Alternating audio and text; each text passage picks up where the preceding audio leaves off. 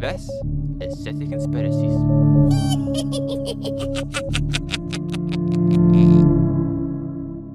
Just to put a disclaimer out there, this is all conspiracy and can be found online. In no way is this podcast a concrete set of evidence towards anything. It is all conspiracy. Hey, we're City Conspiracies, and thanks for joining us in our first ever episode of City Conspiracies. So, what conspiracy theories are we going to cover in the first episode? Well, we've got stuff that will make you both think and get you surprised, so strap in and enjoy the journey through mindless wonder. We're here to talk about the conspiracy of Mandela effects. But what exactly is a Mandela effect, you may ask? The Mandela effect got its name when Fiona Broome, a self identified paranormal consultant, detailed how she remembered former South African President Nelson Mandela dying in the 1980s in prison. Although I remember Mandela dying in 2013 when he actually did die. Broome could describe remembering news coverage of his death and even a speech from his widow about his death, yet none of it happened. If Broome's thoughts occurred in isolation, that'd be one factor. However, Broome found out that all people thought the exact same as her. Even though the event never happened, she wasn't the only one who felt like it did. As a result, the Mandela effect concept was born. For example, some of you may renem- remember the classic movie E.T., where the alien says, phone home, or instead, Star Wars, where it's known to be, Luke, I am your father, but just to surprise you, it's actually not. Yes, we know it's shocking to hear, but strap in for our discussions of what we think is the best Mandela effects. For example, the cartoon Berenstain Bears. Did Curious George have a tail? Sex in the city or sex and the city? And did the Monopoly Man have a monocle? Danny, let me ask you something. Do you remember the old cartoon show we used to watch as kids called Berenstain Bears? Yeah, I do remember, but I don't think it was called that. I'm sure it was called them Bernstein Bears. Well, much to my surprise, it was actually not called Berenstain Bears, but in fact Berenstain. Why do you remember it? Is that, you ask? Well, I'll tell you why. It's because of this thing called a Mandela effect that makes us think what we remember isn't actually what we thought it was. Exactly. It's like Curious George. I thought he had a tail. Because I can remember him swinging down to the man in the yellow hat, but obviously he's got no tail.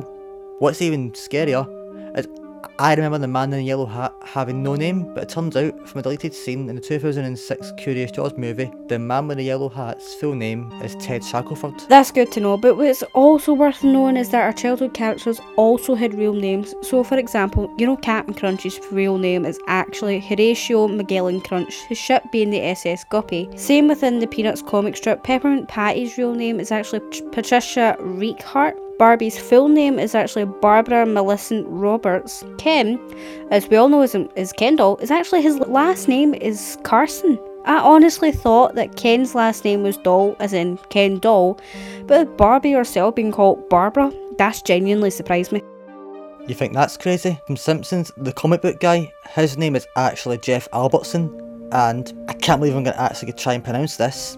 The real name of the wizard in the Wizard of Oz is Oscar Zoroaster Frederick Isaac Norman Henko Emmanuel Ambrose Diggs.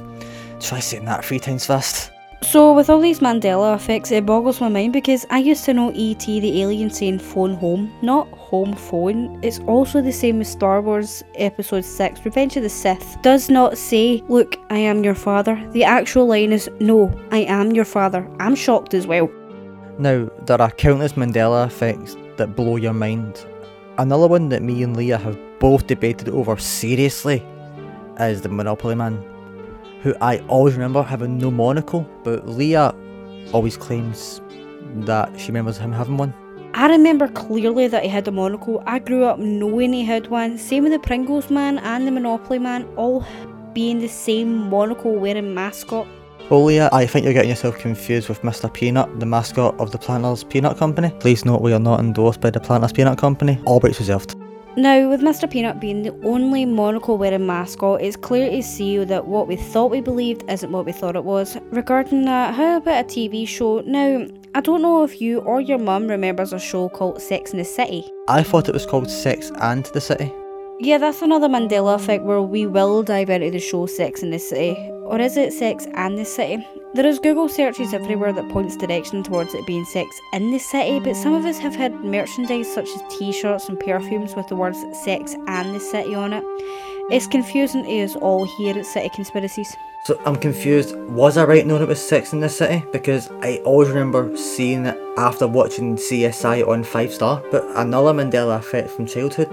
The Flintstones. Did you know it has two T's, Leah? In it, not one. I did not. It's amazing what you can find out and remember what things used to be. So, for TV shows not being called what you believed, to misquoting famous quotes such as E.T.'s home phone, to Star Wars' Look, I Am Your Father, eh, to TV shows such as The Flintstones. Another famous movie quote you might not know about is from Forrest Gump, played by the incredible Tom Hanks, of course, who actually says life was like a box of chocolates, not what you see quoted over Instagram and Twitter which is Life is Like a Box of Chocolates. Now, personally, I ain't never seen the film, but I always thought it was Life is Like a Box of Chocolates.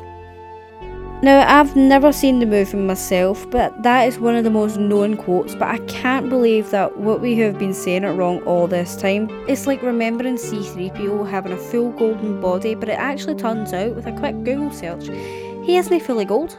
It turns out he's actually got one silver bit on his right leg. I think I know that why.